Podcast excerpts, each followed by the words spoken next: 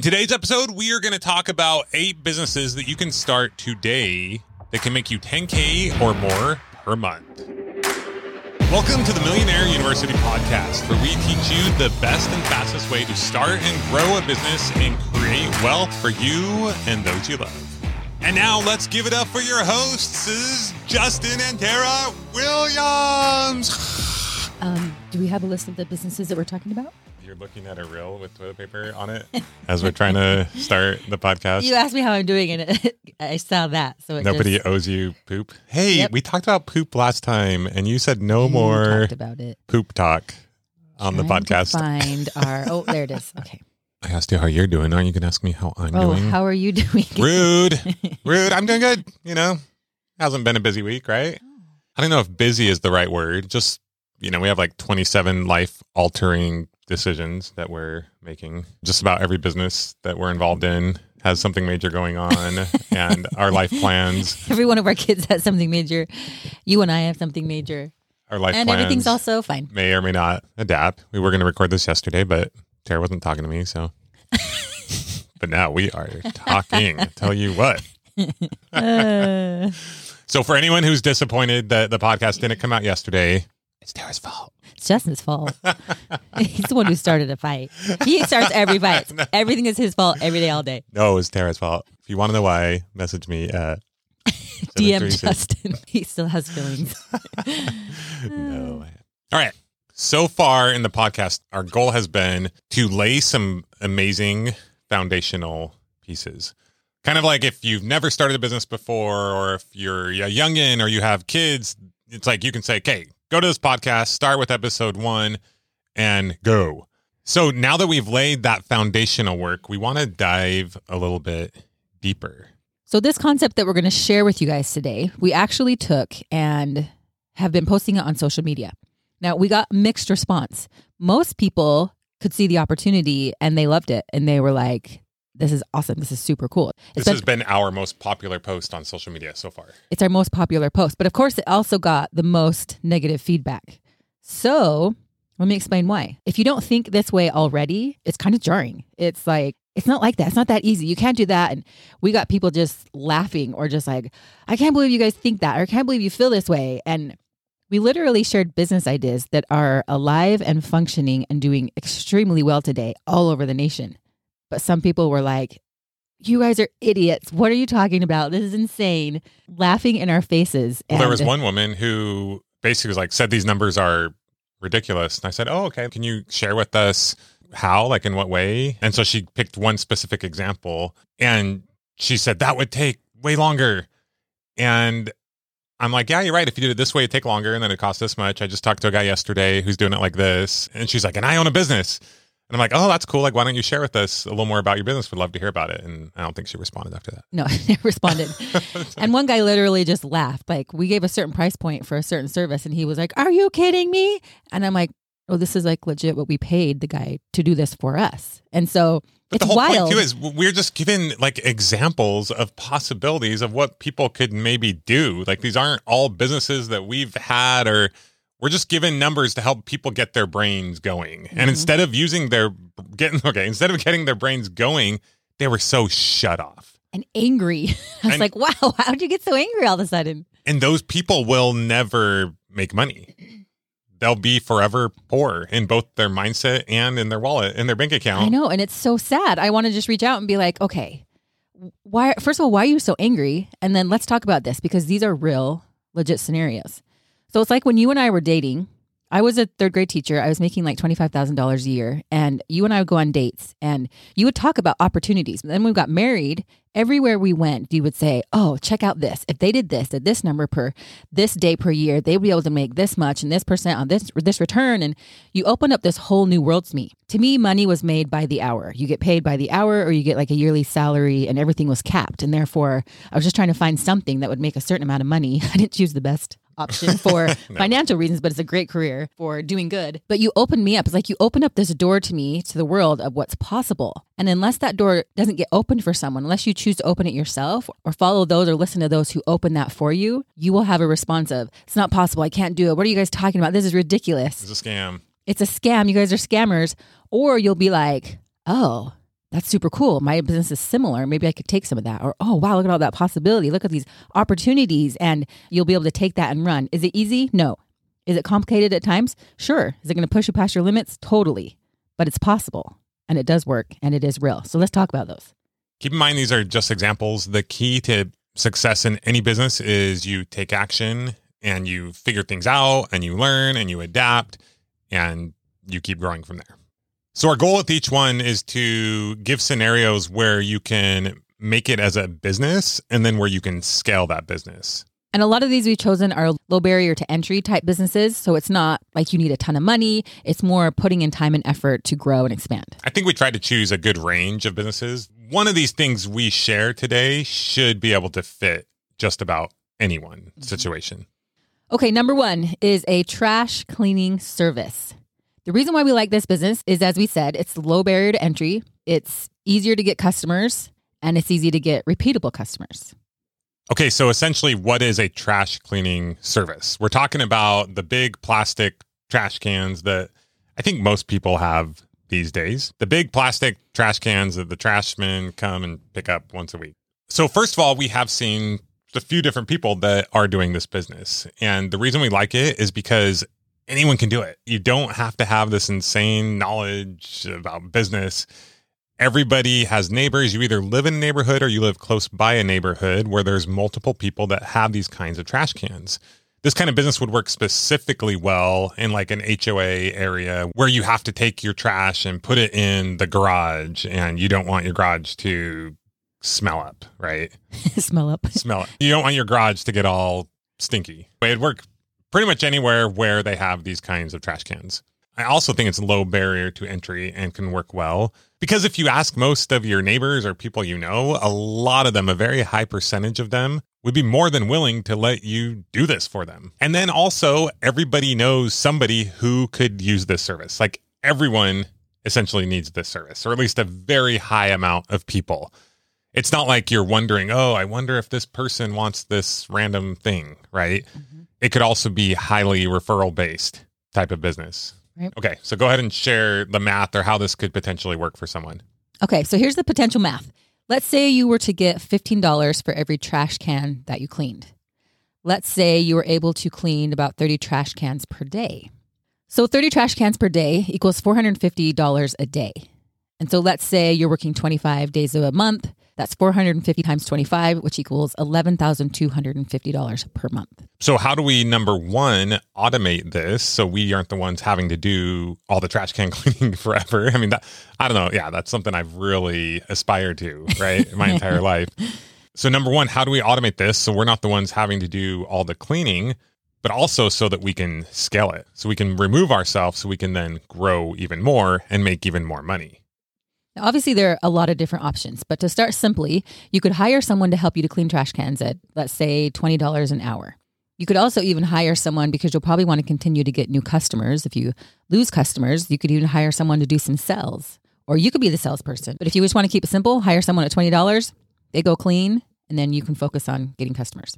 Yeah, so essentially, if you're cleaning 30 trash cans per day at $15 per trash can, you're making $450 per day. And then if you hire someone at $20 an hour and they're working 8 hours for the day, that's $160 for the day, which leaves you with how much? $290. So not too shabby, right? Mm-hmm. You're making $290 per day just for having acquired those customers and dealing with any customer service and stuff like that.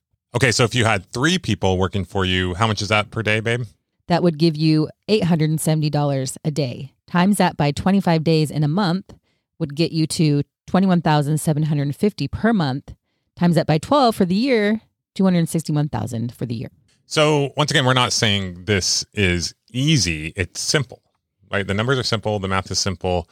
You need to figure out how to acquire that many customers. It wouldn't start with that many. At first, you're just going to start getting a few, and then you're going to learn how to clean the trash cans and the kind of supplies you need. And by the way, you can literally look this up on YouTube. You can literally look up very specifically how to start a trash can cleaning business. And they'll let you know the kind of soap they use and the different things that they do.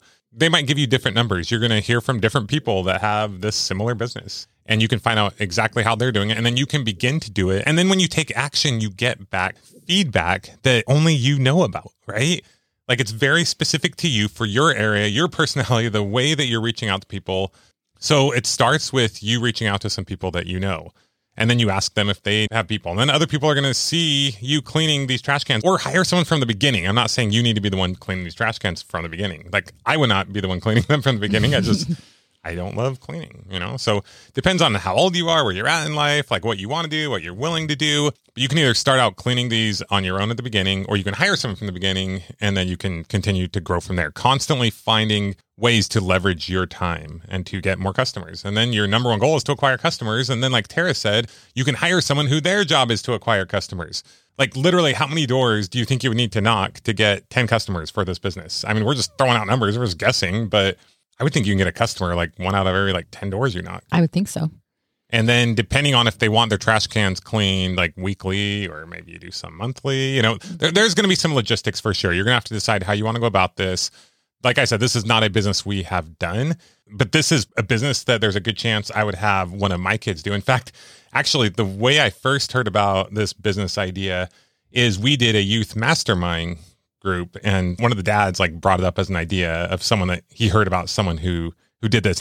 And then I was on Instagram and I saw a reel of someone talking about how they did it. And that's where I came up with the numbers of the $15 per trash can and the doing 30 per day. But he was talking about it as a side hustle. Then, of course, where does my mind go? My mind goes to scale, right? Mm-hmm. How do you scale this kind of business? Mm-hmm. Before you know it, you have this business that's literally cleaning trash cans in every neighborhood in an entire county, you know, and then you just keep growing it from there. Mm-hmm. So logistically, it would be a pretty involved business, but acquiring customers would not be that difficult, which is why I think it would be a great business for someone who's young or someone who's just starting off and wants to make some extra money. Maybe you get it going with your family and you have your kids do the cleaning, and then they get their friends' help. I mean, that could be a nightmare as well, right? There are many people that would be very happy to have a job getting paid $20 an hour doing something as easy as cleaning trash cans. Mm-hmm. So finding the people to do the labor would not be that difficult. There would just be a lot of logistics to make sure that it's all happening, mm-hmm. right? Yep. And then just do the math from there. If you want to get to $1 million, how many customers do you need? Or how many, I like to look at it as how many cleaners do you need? And anyway, this isn't our business, this is your business. You go figure out all the numbers. We're just giving you an idea, okay? Jeez, guys, come on. Make us do everything. So basically, yeah, if you have 10 people cleaning, and maybe the way you go about it, I don't know if the people cleaning are also the ones acquiring customers, because then they might steal your business. You might want separate people cleaning and acquiring customers. But if you have a system for acquiring customers, let's say it costs you $20 to acquire a customer, or even if it costs you $30 to acquire a customer, you make your money back after 2 times of cleaning their trash cans. And you could set it up on a monthly auto pay system. So you just have the cash flow coming in. It'd also be easy to pass out flowers. And it's so easy because you know who your customers are, because they're the people that have the big plastic trash cans in front of their house. So they're saying, here we are, we're your customer, right? So anyway, this is just one idea, really easy to get going. You can make it as small or as big as you want.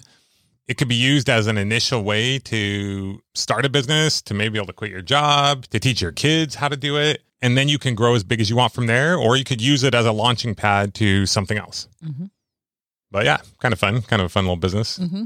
Trash cans, baby. Trash cans. Let's do it.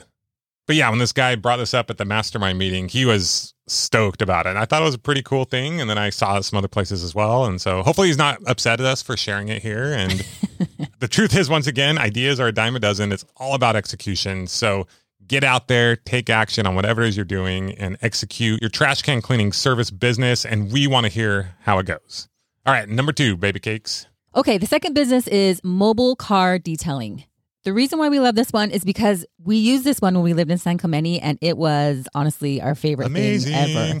So it was mobile. So we would reach out to this guy. We shoot him a text. He was a great car cleaner, but a horrible marketer. No, not a good businessman. Not very organized. But man, if he could have gotten himself together, he would have made a killing, because everyone in our family and all the other families we told about, people absolutely love this service. Everyone wanted him, and he was hardly available because he was so busy. And he didn't communicate. He was so packed. And I wish he would have gotten it together for my own selfish reasons. And I wish I knew someone here who was doing the same thing. Anyways, we haven't found someone yet. So the reason why we like this business is because most people have cars. We have cars. You have cars. Most people have multiple cars, and cars continually need to be washed.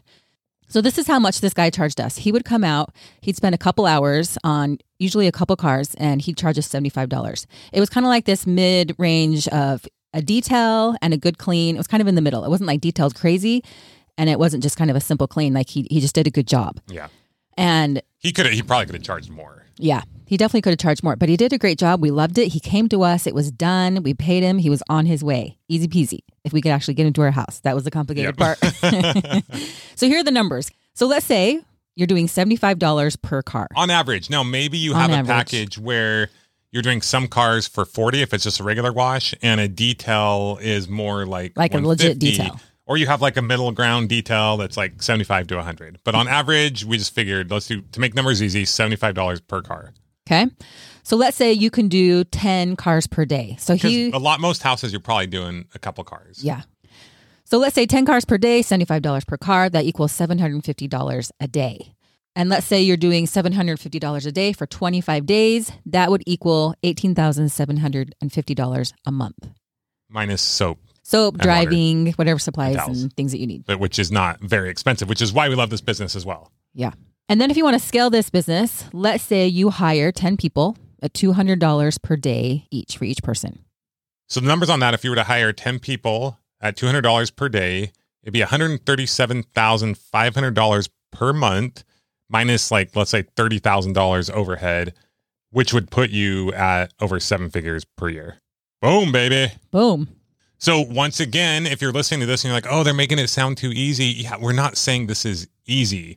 We're not saying that tomorrow you're going to be making $1 million per year. But if you get going, you acquire some customers, which customers for this would be like, I'm your hello. We're here. We're ready. We're ready. Chat to us. And then what would happen is there's so many, I mean, this might not be politically correct, but like mommy text groups, or like what do they call it? There's mommy daddy text groups. Anyway, there's so many text groups. Like this guy just got blown up through text groups. I think just from like our church, he was like more than full-time busy just from that. Right. Same with a mobile guy who comes and repairs our car. He comes to your house to repair your car. We can't get him out here because he's too busy and he won't hire anyone. And we're like, dude, hire someone. Totally. Come on. Let's go. We want to give you our money. You don't want it? No? Okay, fine. You can see how you can make $10,000 per month doing this business. And there's so many different ways you can do it. Just run the numbers. I love running numbers. It's so fun. It's just like a fun hobby that I have. He does it all the time and I love it. But you can literally go do it yourself. You can take someone with you. You can just hire one other person to help. And then over time, you can scale. And obviously, as you scale, if you get to like a seven-figure car detailing business, there's going to be more logistics. You're probably going to have some software involved and customer service and things like that. So this isn't including every little tiny detail. Our goal is just to give you some ideas of different businesses that you could start literally tomorrow if you want, and we'll be your first customers. Another reason we like this business is cars get dirty, and they get dirty again and again and again. So what I would recommend is get people on like a monthly plan and a monthly schedule. That's another thing this guy wasn't doing that he could have, should have done. And supply and demand, the more people that you have that want your service, the more you can charge, or you just get more customers. All right. Number three, swipe. Number three is a social media manager. The reason why we like this business is there are a lot of people that know how to use social media. There's also a lot of training on social media. If you were to study this topic for like a week or two, or even a month, right? Like we go to school for anywhere from 4 to 12 years. If you were to consume tons of content on this topic for a month straight, like you would know so much about social media management. You would know more than 99.9% of the world about this topic. So from there, you can go do one of two things. You can maybe go work for someone for free for a little bit, like just to try to get a result. And then you get a testimonial from them, which can help you get more clients. Okay, I should say one of three things. You can also post your information up on like a site like Upwork, where you can do freelance work for somebody. And then you get them a result, and then you get testimonials and reviews and social proof from them. And then that allows you to get more customers. Now we know of people, someone specifically who was a social media manager, and they started out just making a little bit of money. Then they turned out into six figures, and then they started teaching other people, and they ran a webinar to that, teaching other people how to be social media managers, and they grew a seven-figure business. Also, our daughter, who did not even have social media accounts up until when, so she recently has been helping manage our social media accounts, and she hasn't even done like all the studying like we're talking about. Like, she's not ready to be a full-fledged social media manager, no. But we're paying her for her time just to help us. Mm-hmm. So another thing you can do is you can learn a little bit about social media. You can go work for another company for an hourly or for a salary. And then with time, you can start to get some clients on the side. And over time, you can start to do your own business, and you can have a bunch of clients. And then when you have too many clients, you can hire people to help you, and you can have a full-fledged agency. So once again, we're not saying this is for everyone. We're not saying everyone's going to do this overnight, but you can see kind of the process, how you start it, and then you nail it, and then you scale it. And there's lots of different ways you can leverage a skill like this. There are many, many businesses, many people that would be happy to use your services as a social media manager. And something that's cool about this is you're constantly improving your skill. So you're literally getting paid to improve your craft, to improve your worth, to be able to help more people. Mm-hmm. And it's pretty awesome. Mm-hmm. So here are some potential numbers on something like this. Let's say you've learned a thing or two about social media. Maybe you've worked for someone for a little bit, or you've done something for free for someone, or you just go for it because after you've learned, right? At the beginning, you can start charging probably around $500 per month. That might be a good place to start because you're not quite as experienced with what you're doing. So you start out, you get a few clients, and then over time, you grow that to 20 clients, each paying you $500 per month. What's the numbers on that, baby? $10,000 a month, boom, right? On the dot. $10,000 per month. Once again, not saying that's super easy to do, but as you continue to learn and grow and get results for your clients, people will refer you to other people, or you can ask for referrals. Or since you're a social media manager, you now know how to market through social media, and you create your own page, and you create case studies and market all kinds of fun stuff. Now, you could probably manage 20 clients on your own. I mean, maybe somewhere in there you end up hiring someone to help you out. But over time, as you get better, you can scale this by doing one of two things. You can take the education and knowledge that you've learned, and you can teach other people how to do this, like we mentioned, and you can make money that way. Or you just grow it, and you do that in two different ways. Number one, you've gotten a lot better by now. So there will come a point where you can charge a lot more, like up to $1,500 per month, let's say. Now, these are all real numbers that we know of different people that are charging between these ranges to do this kind of job. So they're very in line with what people are willing to pay if they get someone that can really help them out. I mean, there's so much value if you're helping someone manage their social media accounts. Mm-hmm. Right, Tara? We know that, right? Yes, we do. If you can help someone grow their social media accounts, I mean, people can really track what you're bringing in, and to pay $1,500 a month for something so valuable is something that they will be able to do the numbers on and be like, yes, you're good at what you do. I don't have the time. I'm going to hire you. So over time, you raise your prices to $1,500 per month. You create some killer systems. You use some awesome tools that you've discovered as you've taken action and you've researched and learned and grew. You hire a couple VAs and you hire a couple managers. So these are how the numbers could potentially work at scale. Okay. Let's say you get to where you have 50 clients. And these clients are paying you $1,500 per month. That would equal $75,000 per month minus, let's say, $20,000 of overhead per month. That gives you $55,000 a month. Boom, baby. Boom. Okay, the next one is kind of similar, but slightly different. And there's a chance that you end up doing both of these maybe, mm-hmm. right? But what's the next one, baby? So the next one is digital marketing. You choose a marketing vertical, start with one client, and grow from there. Now, what do we mean, Justin, by a marketing vertical? So a marketing vertical could be, for example, you're a YouTube's ad specialist. I know several people that specialize in just teaching people how to do YouTube ads. They're really good at it, and they help their clients make a lot of money just doing YouTube ads. You could also do Facebook ads. You could be an expert at LinkedIn. You could be really good at Twitter growth or building funnels or creating copy. Or I was talking to a good friend yesterday and she builds quizzes for clients. I mean, there are all kinds of things that you can do, all kinds of verticals. Or SEO, or the list goes on and on of all the different things that a digital marketer can do. So kind of similar to the social media manager, the way you would go about this is maybe you already have some experience with digital marketing. If you don't, do one of two things. Start studying everything you can. We live in the information age. Like, you do not need to go to a college classroom and go take like 27,000 classes. And then now we're going to teach you one class about digital marketing. It's like, no, $27,000 a year. It's digital marketing. Like, it's online. You just find it. Like, there's so much content you can study. Like, if I gave you a challenge to just go study one vertical for 100 hours, it would be insane, like the knowledge that you have. then you approach someone like us. Like, you can literally reach out to us. If someone reached out to us, Tara, and they're like, okay, I listened to what you guys said. I studied this thing for 100 hours. Can I do some work for you for free, or even like minimum wage or whatever, and see how it goes? How would we respond? Yes. That would be like, okay. Like, right. So you work for them for free for like a few weeks, whatever. And you only, it's not like full time for this whole time, right? Yeah. You're just trying to get them a result. And then once you get them that result, they give you a testimonial and you build this website and you build a funnel to that, right? Like, and it gets really fun. It's amazing how much you can grow a business off one person, one client that you get results for. You get results, market that, because what people want are results. So what are some prices that we have paid digital marketers and or seen digital marketers charge?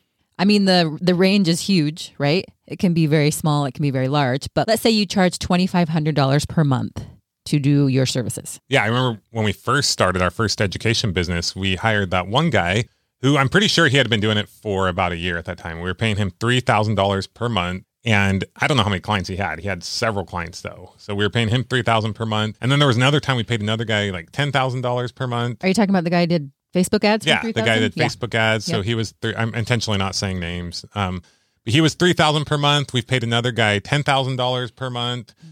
And recently, we were looking into another person who does Facebook stuff for $5,000 per month. I mean, we're looking into video editors who charge like $5,000 per month, $2,000, $10,000 per month just to edit videos. Like, there are so many marketable skills right now that take time, and people need someone to pay to get their time back. Totally. But yeah, if you can show someone how, okay, by doing this thing, I can get you this ROI. You know, you want to start thinking of yourself as not just an employee, but as a rainmaker. What do I mean by rainmaker, Tara? Okay. I mean, I don't know what you mean by it, but I'm interested to hear what you have to say. Rainmaker, AKA someone who brings down the rain and thunder, AKA someone who brings down money, someone who helps you make money. Like, let's say you're working with someone who has product that are up to like several $1,000, and you can show them how you can get them 10 more sales per month. You're going to make them another $100,000 per month. They're going to be happy to pay you $5,000 per month, right? Right. So anyway, needless to say, what are some of the hypothetical example numbers that we came up with, Tara? Okay, so let's say you are charging $2,500 per month for this marketing skill, and then you have 5 clients. That would equal $12,500 per month. Okay, so here are some examples how to scale this. First of all, once again, you've learned a lot more, so you can now charge more money per month. You don't have to just stick to the $2,500 per month. You know more, there's more demand, you have a lot of case studies, so you've improved your value. So let's say you can now charge $5,000 per month. You get 25 clients, and let's say you also create a course that you sell for $500 per course, and you sell 50 courses per month. 50 courses a month at $500 would be, what is that, babe? $25,000 per month. $25,000 per month, and 25 clients at $5,000 per month would be $125,000 per month, to give you a grand total of selling courses and having your now done-for-you service clients would equal $150,000 per month. Boom, baby. And once again, I feel like we're repeating this again and again. We are not saying the road to this is simple. Like, this is probably like a several year road, hypothetical roadmap, which will be different based on your numbers and based on all the things that you do in your business. The only goal here is to open up your mind, give you some ideas of different things that you can do, look at different people, how they're doing it. And to get you in the habit of running numbers. We are always running numbers. What is the possible potential? What is the ROI? What are the numbers? What can we do with this? Numbers can really open the doors in a lot of ways. Yes, it's a numbers game, right? Just keep running the numbers, like how much can be made here? And then how do I scale it from there? Mm-hmm. Because the truth is, we see a lot of people who just stick with their job and they don't know how to make money. They don't even know how to like do something that will make them a living wage. And then from there, we see a lot of people that are making a living wage, but they just created another job for themselves and they don't know how to automate or scale it. Like, it's not rocket science. It's not easy. There has to be execution, but it is simple. Mm-hmm. It's not like you have to come up with this crazy change the world idea and that no one's ever thought of. Like, no, like these are very basic, very simple things that anyone can start doing today.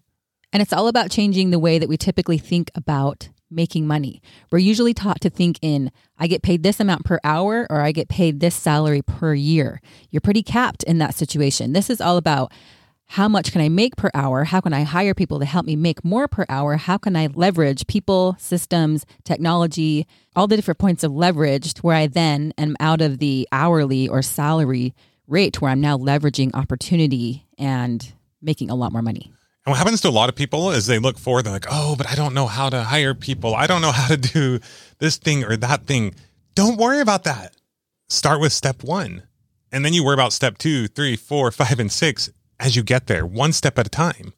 You'll continue to grow and expand. And you can always look up and learn about those things. I literally today listened to 3/4 of a book on hiring because that's kind of the next step that we want to be taking here. And we have hired people in the past, but I want to continue to improve that skill. And literally within a couple hours, I now know more about hiring. I mean, we already knew a thing or two about it just from past experience, but just from reading that book, anyone who would read that book would know more about hiring than 99.9% of the world. And it's just a book that I listened to and paid $15 for. Like, it's insane. It's insane what's out there right now. People are so transparent with their businesses and how they're making money. It's a new day and age. The number one thing I think we want everyone to realize is what you have at your fingertips, like what is possible, the time that you live in, where you live, like what you can do, like do not limit yourself. As I was saying, I was hanging out with a good friend yesterday and she was saying, if you're an entrepreneur or someone who wants to grow a business or someone who wants to just grow generally, you want to hang around people who tell you it's not hard. If everybody's saying, oh, you can't do that, oh, it's hard, and that they're just down in the dumps and just beating you down, you're not going to do it. You need people to tell you, yes, you can do it. And yes, it's easy, in the way that it's easier to do it that way, to face yourself, to tackle things, to get things figured out and have more freedom in your life. So we're here to tell you, you can do it. It's easier than going to a 9-to-5 job and having someone else tell you what to do every day. And yes, you can do it. Boom. All right. Number 5. What do we got for number 5? Number 5 is you can start an e-commerce business. Is there a physical product that you would like to sell? Okay, so we're going to go through this one relatively quickly. As you guys know, you've heard us mention several times. I have a sister who, her and her husband started a modest swimsuit business, and my brother's now a partner in that. And it's been amazing to watch them grow that thing. It started with an idea of what Brittany wanted to do, my sister wanted to do, something that she wanted to create for herself that she wasn't really seeing out there. She learned how to sew. She started creating these. She had other people that wanted them. She made them for them. And then she figured out how to do it at scale. And it's been really cool. Her husband was going to become a doctor, but he quit his job as a nurse. My brother's working with them. And they literally sell thousands and thousands of these swimsuits every year, and they've now extended to other clothing, and it's been really awesome to see. Literally selling millions of dollars of these swimsuits every year. So e-commerce, just like anything else, what is something that you are interested in, something that you might know a thing or two about? And there's so many YouTube videos, podcasts, blogs on e-commerce and how to go about selling it. Our youngest is interested in starting a pickleball company. So he's been studying a little bit about e-commerce. Now, when he applies that, he's young. When he actually gets going on it, we're trying to make sure he just does his homework. Yeah, it's yet to be seen. But it's been cool seeing him listen to these books on Audible and doing some research on it and all the things that he's learned as he was 12. He just turned 13. So it's been pretty cool. Yeah, but what is a product that you are interested in? You might have some knowledge about it. You could start talking about a specific subject and then you could sell the thing, or you can start selling it and then create it, or you can create it and then start selling it. My one recommendation there would be to not invest too much money on product development before you start selling it, to help mitigate risk. Now, if you've done a lot of research or you've done something like this before, you're partnering with someone who's done it, cool. You know, you got your bases covered, but just don't go out there. I have seen it done where people will go out and they'll spend hundreds of thousands or millions of dollars on product development and something just doesn't totally work out how they plan. And you just don't need to run a business that way. So don't take that unnecessary risk. Just, it's not needed. Okay, so let's talk some numbers here. These come from a book that our son actually listened to. It's called 12 Months to 1 Million. So let's say you have a $30 product and you get to where you are selling 20 of those products per day. That would equal $600 per day. Now, let's say $600 times 30 days, since it's online, you could be selling more days. That would equal $18,000 per month. So take that $18,000 minus the cost of your product and overhead, and let's say that gets you to around $10,000 to $12,000 per month on a $30 product, selling 20 a day. Okay, so then how would you scale it from there? Okay, so let's say you take that product and you want to sell 3 to 4 more products in that same category. They're similar. Maybe it's easy to market because you already know how to market the product that you're already selling, and you're selling a few more products. Then you can take those numbers and multiply them by 3 or 4, depending on the products that you're doing and if you have the same success rate. So these numbers, just like anything that we're talking about, like the first few months, you're going to feel like you're pushing this really big, heavy car uphill, right? It's going to feel so hard and like, I'm not getting anywhere. You're probably going to be working harder, making less money. The next few months, you'll be getting a little bit of traction. This is assuming that you're taking fast, effective action the whole time, right? Then you'll start to get some traction, start to make a little bit of money. And then after that, you'll start to make like a decent amount of money. And then from there, you can really start to scale, right? Mm-hmm. So it's not going to be linear, how we always talk about. It's not like, okay, we're talking about how you can make $1 million. You're not going to make $100,000 the first month and $100,000 the last month. No, you're going to be making a lot less at the beginning, and then you'll grow up to that $100,000 per month run rate. And if you can't deal with that mentally and emotionally, we recommend you listen to our Stay on Track Hacks podcast, because there really is a point where you feel like a crazy person because you're working so hard and you're not getting the traction or the results that you want. And you have to blast through that wall and keep moving forward when it seems logically in your mind like it makes absolutely no sense. How to keep going when you feel like, what am I doing? Is this even getting the results? That's usually when you hit those moments of really making progress. Also, if $1 million a year or $100,000 per month sounds just too crazy and you can't wrap your brain around it, like, don't try to wrap your brain around it. Start trying to get to whatever amount will help you either quit your job, or if you don't have a job, make some money. Like, whatever will help you get to what works for you, to where you're paying your bills, and then you're making a little bit of excess, and then you can continue to grow from there. Like, just take it one step at a time. Okay, number 6, SaaS. Sassy girl. I got a sassy girl. Yeah, you do. Now, SaaS stands for software as a service. Now, I think this is super cool. Software has a lot of potential, and I feel like every time I turn to my computer or look online, there's a new software popping up, and I love it because I love software. They make my life easier. They make solutions much more simple, and I feel like people are just getting smarter and smarter with software. We have a software company right now, and so we've had some experience in this and we're learning a lot of different things, but software is a pretty powerful way to make money and also make life better for everyone.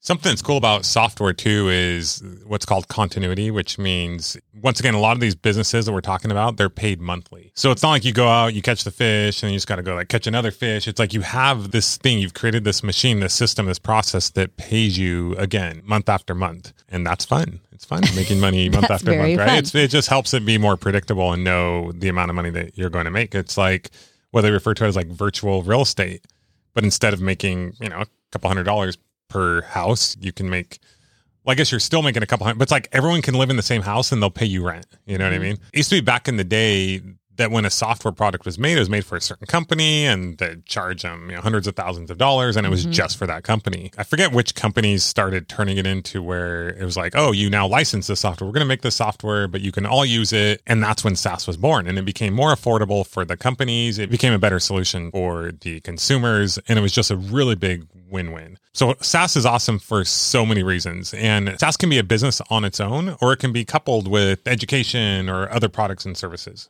Right. Mm-hmm. Like Tara said, we have a little bit of experience around this, and there's different ways that I would go about this. Now, you might be saying, well, I don't know how to develop software. Well, do we know how to develop software, Tara? No, we do not. Not even close. I hardly know how to open my computer.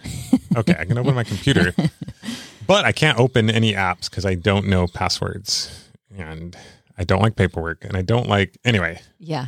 So if you're going to start a software company, there's a few things you need. You need a developer or a developing team. You need someone to sell the software. That can be either like a sales team, or it can be a digital marketer. Hey.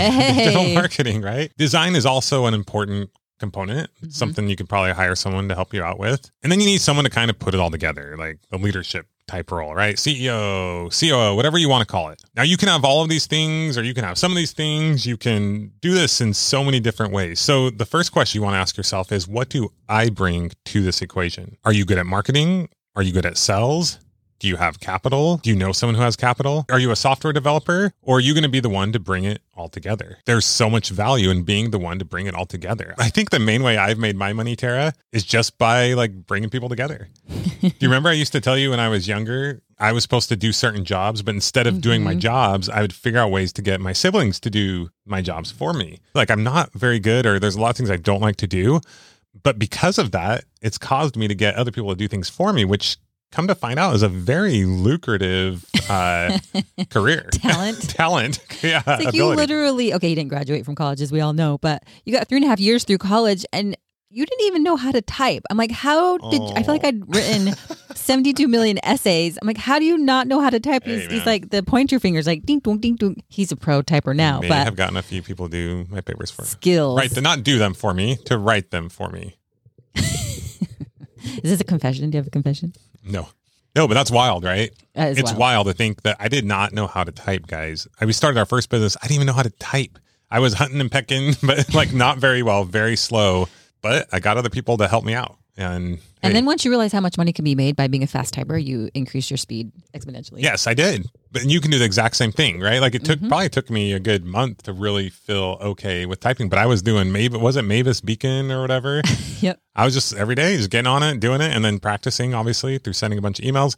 It literally, I know we're kind of getting off track here, but do you remember it used to take me like a couple hours to write an email? Yeah. Not only did it take a long time to do the hunting and pecking, but then like I would have you read it and then I'd rewrite it and think about it. Like now it's like email, right? Like it's crazy, but that's where we started. You got to start somewhere. You got to enter the corridor, enter the gate, enter the whatever, get going and keep going. Let's go. Do this. Come on.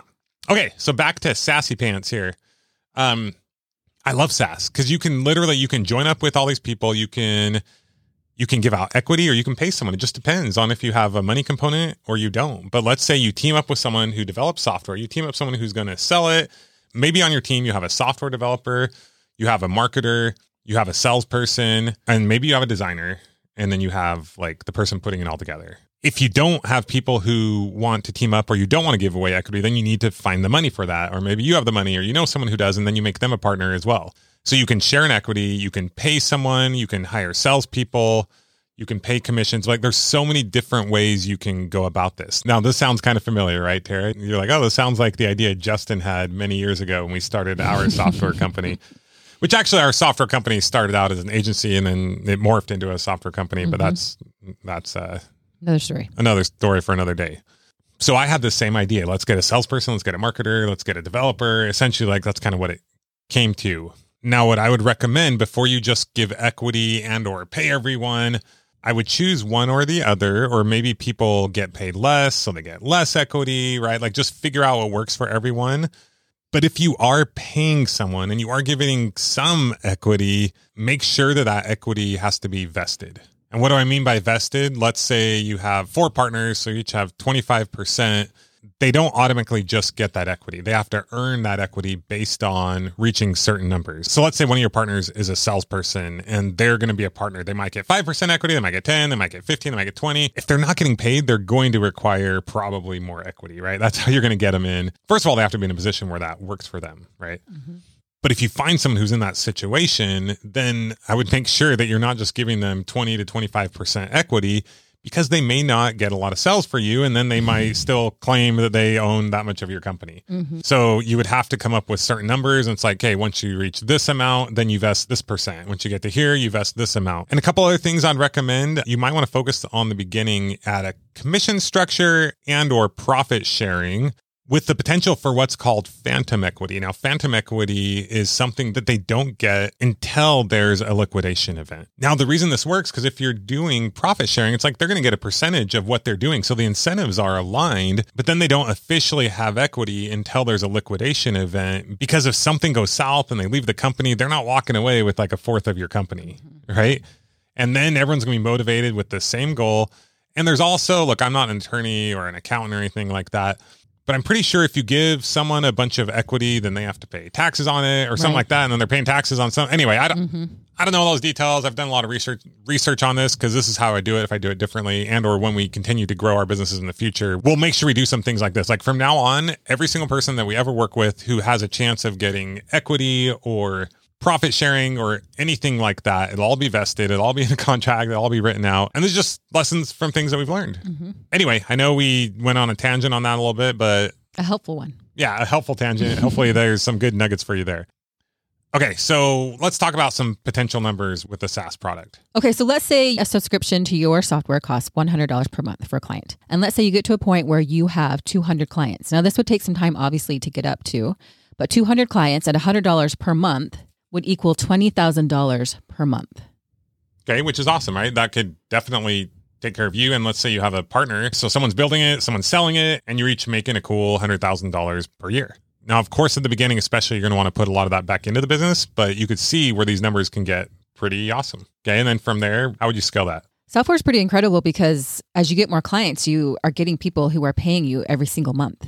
And your monthly recurring revenue, MRR, it can increase every single month. And so let's say you charge a little more for your software. Maybe you're adding additional features and you get more clients. You hire a sales team who are consistently bringing in more clients per month and you get to 500 clients. And now your software is $300 a month. That would now be yielding you $150,000 per month, which is pretty cool. Yeah, software is amazing when you think about it. Mm-hmm. It's to me, I look at it as, I think I mentioned this already, but it's like building a house and being able to sell that house again and again and again, or have like as many people live there as you want and pay rent. And they're not stepping on top of each other. They're not crowded. Like they all have their own house within the house and everybody's happy, but you don't have to keep rebuilding the house. You just have to maintain the house, right? Maybe add some features, maybe clean some things up here and there, but it's pretty incredible. Yeah. So over time, yeah, you can add more features. You can get to the point where you're charging $300 per month. And if you have 500 clients, then yeah, that puts you at 150. You mentioned that, right? Yep. $300 per month. Okay. Sorry. And obviously software is, there are all kinds of different forms of software. So $100 price point is, really depends on the software. You could have a smaller price point with a lot more customers, a higher price point with fewer clients, or both. It really depends on what you want to do with it and how you take it. And there's this guy that Tara and I have been following that we did like a Twitter course from or something like that. And this guy, I don't know how long he's been teaching about marketing and stuff. It's probably been like a couple of years. I don't know. But he just started learning things. Then he started teaching what he learned. And he would do these like 1 hour to 2 hour long master classes where he would teach people what he learned, like make, you know, a few thousand from teaching those. And now he's combining a lot of those things and doing like mastermind groups and all this stuff. And he recently launched a software company and he's killing it. And why is he killing it? I mean, he was really smart because he would learn a little skill like Twitter growth. And that's not a little skill. That's an important skill, but he would learn a skill and he'd get pretty good at it. And then he'd instantly just sell it and tell other people just how he'd done that. And he'd grow that course and that list. And he'd kind of keep just letting that do its thing. And then he'd figure out something else. And then he'd sell that little mini course. And then over time, he had this chunk of 4, 6, 8, 10 little courses. And then he had his email list that was growing from these different little courses. He had skills that he was growing. He was communicating, working with people. And then all of a sudden he creates this software and he takes all of these courses, all these email lists, all these assets that he has, combines them and is now selling a software that is more lucrative in the long term, if you ask me. Yeah. And he's learned so much from marketing and he's sold his knowledge so that he can keep learning about marketing. And now he knows so much about marketing. So as he's launched this business, a software business, he's the master marketer and he partnered with the developer and they're just killing it. Their numbers, I'm just like blown away. Traveling around the world, he travels a lot. So he's hopping from place to place and he's with his wife and they're having a good time, but he's also building a profitable business. Pretty cool. Yeah, it's awesome. So his whole goal is he has the digital marketing education pay for his lifestyle. And then the goal with the SaaS business is to continue to pour the money back into the business and get it to a high valuation so we can sell it in a few years and just make a really large chunk of change. And then take that chunk of change, I'm not sure what his plan is, but invest it in different things where he has passive income coming in and bada boom, bada bing, travel where you want. Boom, baby. All right, number 7. This is taking us a little longer, I think, because Tara talks a lot and kind of rambles a little bit. Yeah, it's me. It's all me. All right, number 7 is education business. This is a business that we might know a thing or two about. This one is near and dear to our heart. Aww. So you can start an education business teaching virtually anything. What's a skill or topic that you know a thing or two about or that you're passionate about or that you want to learn about and teach it as you learn, I guess. You could do that as well, right? Right.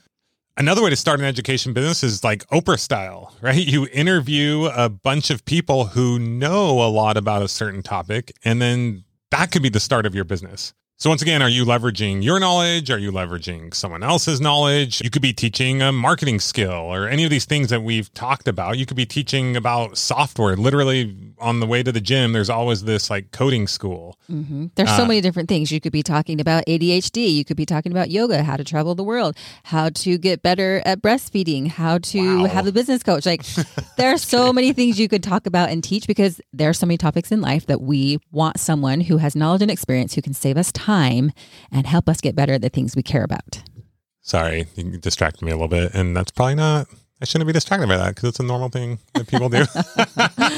Like, wow, I am very immature. And wow, you've matured though that you're aware. So that's the maturity right there. Aware. Okay. So what were some of the other examples that I was going to talk about?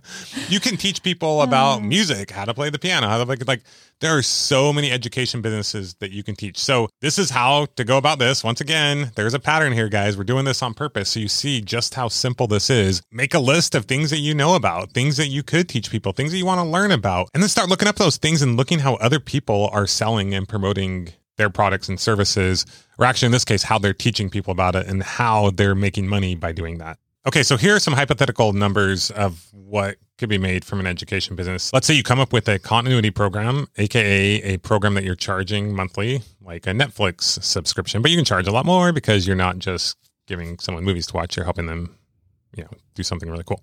But let's say you come with a program that's $100 per month and you get 100 customers. That equals $10,000 per month. Easy math, right? From there, the way you could scale it, and we've done stuff very similar to this. That's why we're giving these examples. From there, you can start a mastermind group charging $25,000 per month. If you get 50 clients, that's $125,000 per month and over $1 million per year after overhead, right? So once again, these are examples of what we've done. And you might say, oh, that seems hard. Yeah, it is hard. But you know what? I ain't the brightest bulb in the... what do you call it? The bucket? I don't know. Like, we don't even know the name of the thing. The sharpest tool in the shed, the brightest stick in the bucket. I think there's a song about it, right? I think so. Ain't the sharpest tool in the shed. So sometimes the truth is I'm like, oh, I can't tell them these numbers. It's too hard. I'm like, no, like you can do it. People are doing it right now. There's so many people doing it. So once again, this takes several years. I believe that within 4 to 5 years, like anybody starting from zero can get to the point to where they're making $1 million per month. You can do it sooner. I'm just being very realistic. But once again, to get to this point will take a good few years. We're not talking about overnight. You're going to be doing this right away. But as you get going, as you start teaching these people and they're paying you $100 per month, your knowledge is going to grow. And if you can bring, bring people together in a group setting that are all like making good money. Yeah. You probably can't charge $25,000 for a mastermind group teaching people how to play basic piano lessons. Right. But if you're bringing people together that are all making like six figures, that was kind of like how we ran ours before. Mm-hmm. You had a business that was making six figures and you wanted to go to seven figures. That was kind of the concept of the entire program. And we brought these people together and they would share about their business and what they were doing. And it was really valuable to people. Yeah.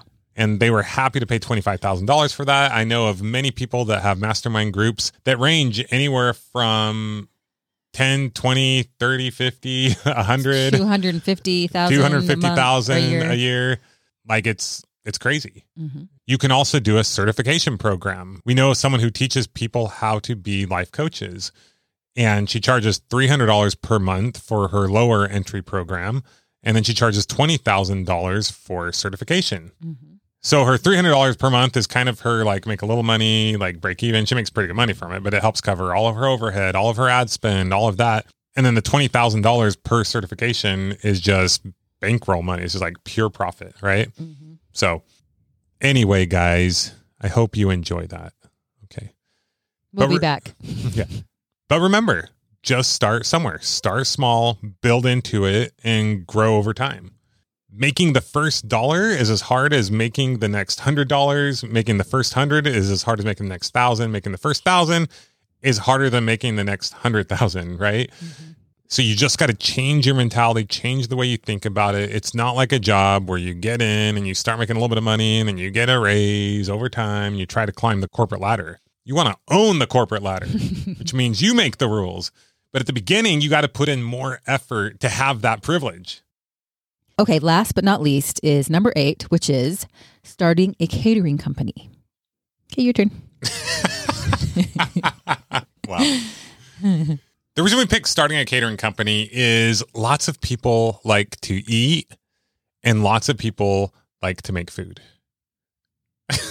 Do lots of people like to make food, or how many more people like to eat it than make it? Well, okay. That's why we had 7 other options.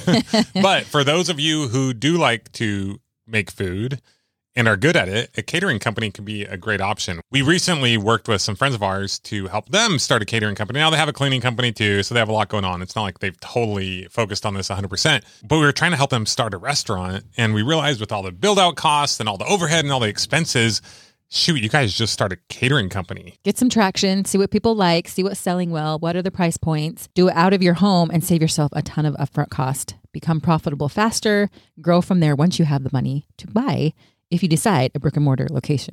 Totally. I mean, short of, unless you buy like a ton of meat or something that you don't use, like you're basically, bunch of meat. You're basically not going to lose money on a catering business because you buy what you need, essentially, the customer is already paying for what you need. Plus, they're paying you for your time, energy, effort.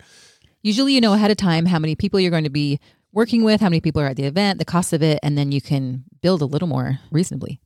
You're profitable out of the gate. Like, the risk is super low, right? And then over time, if you become more profitable, you can open up a location or open up a food truck, like that taco truck we went to the other night. Mm-hmm, delicious.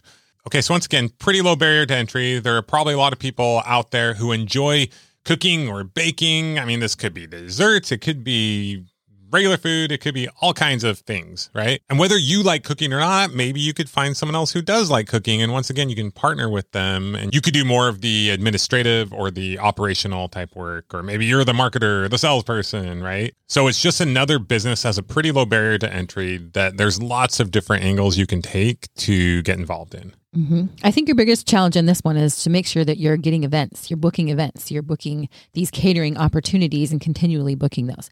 The food and making the food is probably something that is more doable, but it's all about selling, marketing. How can I continue to get events? But I feel like the foot in the door, the barrier to entry is low because you can start with people that you know and or other people you know who also know people. And like you said, everybody likes to eat food. Eat comidas. So once again, we love this business because it's low barrier to entry. Everybody likes to eat. You can start out with people you know and or people that people you know. That makes sense. People you know. And then you can get a bunch of reviews from them. It's not like you have to work with one company for a long time to get one testimonial or review. You can literally get like 20 reviews from one event.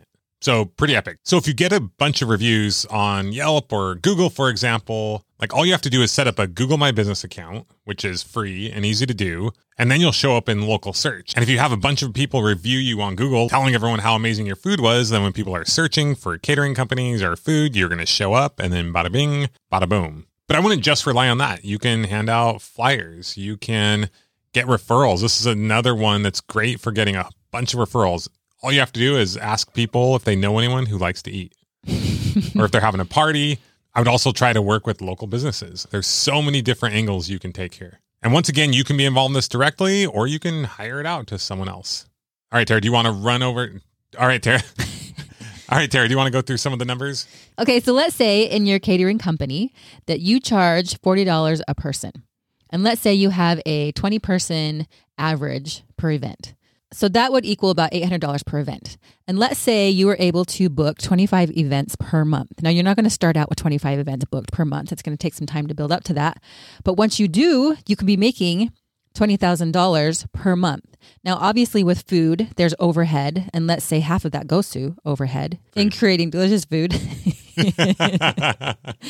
And that's where we arrive at our $10,000 per month number. Okay, so then let's say you want to scale it. You can branch out to other locations. You could open a physical location like we're talking about, or even get a food truck.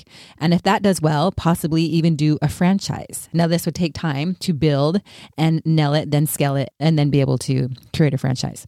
Yeah, and to scale something like this, you essentially just do more of what's working. Mm-hmm. Like maybe by now you've been running some ads and those are working well.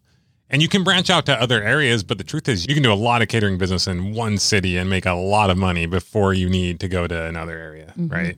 And then, just like anything, if you do build a successful catering business, making six figures a year, what else can you do? You can teach people how to do that. You can literally create a course or a program teaching people how to run a catering business like this. Maybe you develop some software to help people run their catering business. The possibilities are endless. All right. So we have given you 8 different businesses, 8 different ideas of how to start a business. And within each one of those businesses, there are a multitude of variations that you can take and use that fit you, your situation, your financial situation, what time you got, what experience have you got, who you're working with, and create something for you that within an amount of time, if you're willing to put in the time and the effort and to learn and to grow, can be making you $10,000 a month. That is pretty incredible. Yeah, it's amazing. And like Tara said, there's so many variations as to how to do this. Our goal here was not to give you a step-by-step of exactly how to do each one of these businesses. Our goal is just to open up your mind to the possibilities so you can go down one of these paths, or these ideas might help you think of another path of all the different things you can explore. I mean, just from today's podcast, there's probably a combination of like 1,000+ different businesses that you can do that are specific to you, your situation. Okay, I don't want to just repeat everything Tara said. That's usually what I do. I just repeat whatever she says. So. But there's so many different ideas, different ways you can make money that are specific to you, your situation, and your interests, mm-hmm. right? So just pick one of those and go with it and try it out and see how it goes. And what's cool about these ideas is most of them, I mean, some of them are different than others. Like if you're going to do a retail product and you create a product, okay, that takes a little more, or create a software product. But for the most part, these are things that you can do and you can try, and then you can adjust and adapt, and you don't have a lot of sunk costs or upfront risk. You can just try something out, see how it works, and then keep going and growing over time. Well, that brings us to the end of another amazing Millionaire University podcast episode. So sad. This ended up being a little longer than I thought. Tara, you were right. Probably should have broken them up into several episodes, but hey, we like to over-deliver, right? Right. Do you have anything to say in closing? Psst. Tara, free business course. Well, what do you want me to say about it? I want you to tell them to go get it because it'll be good for them and where they should go. You say it. Trying to be a little subtle here. If you have yet to get the free business course that we have created for you at MillionaireUniversity.com/training, go get it. What you waiting for? There are over 300 business ideas that we put even on a PDF in that free business course. So you can check that out. If you're thinking, well, I don't want these 8, I need 300 more, go there and check it out. If someone were to take this podcast episode with all the nuance that we talked about for each one, and they were to go look at those 300 ideas, how many different ideas do you think they can come up with? Way too many. Because all you need is one. 10,000. But don't come up with 10,000. Just go with what your heart is calling to you. Is what your heart is calling to you? So go to MillionaireUniversity.com/training. Get your free business course now while supplies last. And we'll see you next time. Adios, muchachos. Adios, muchachos, especially if you're starting a Mexican catering business. Please do. Go do it. Okay. Yeah. Just kidding. Wow. Oh. All right. Should we go get lunch? We just ate them. Oh. Should we go get dinner? Yes. Let's do. Let's see what our kids are doing. Yep. All right. Hey. Bye. Bye.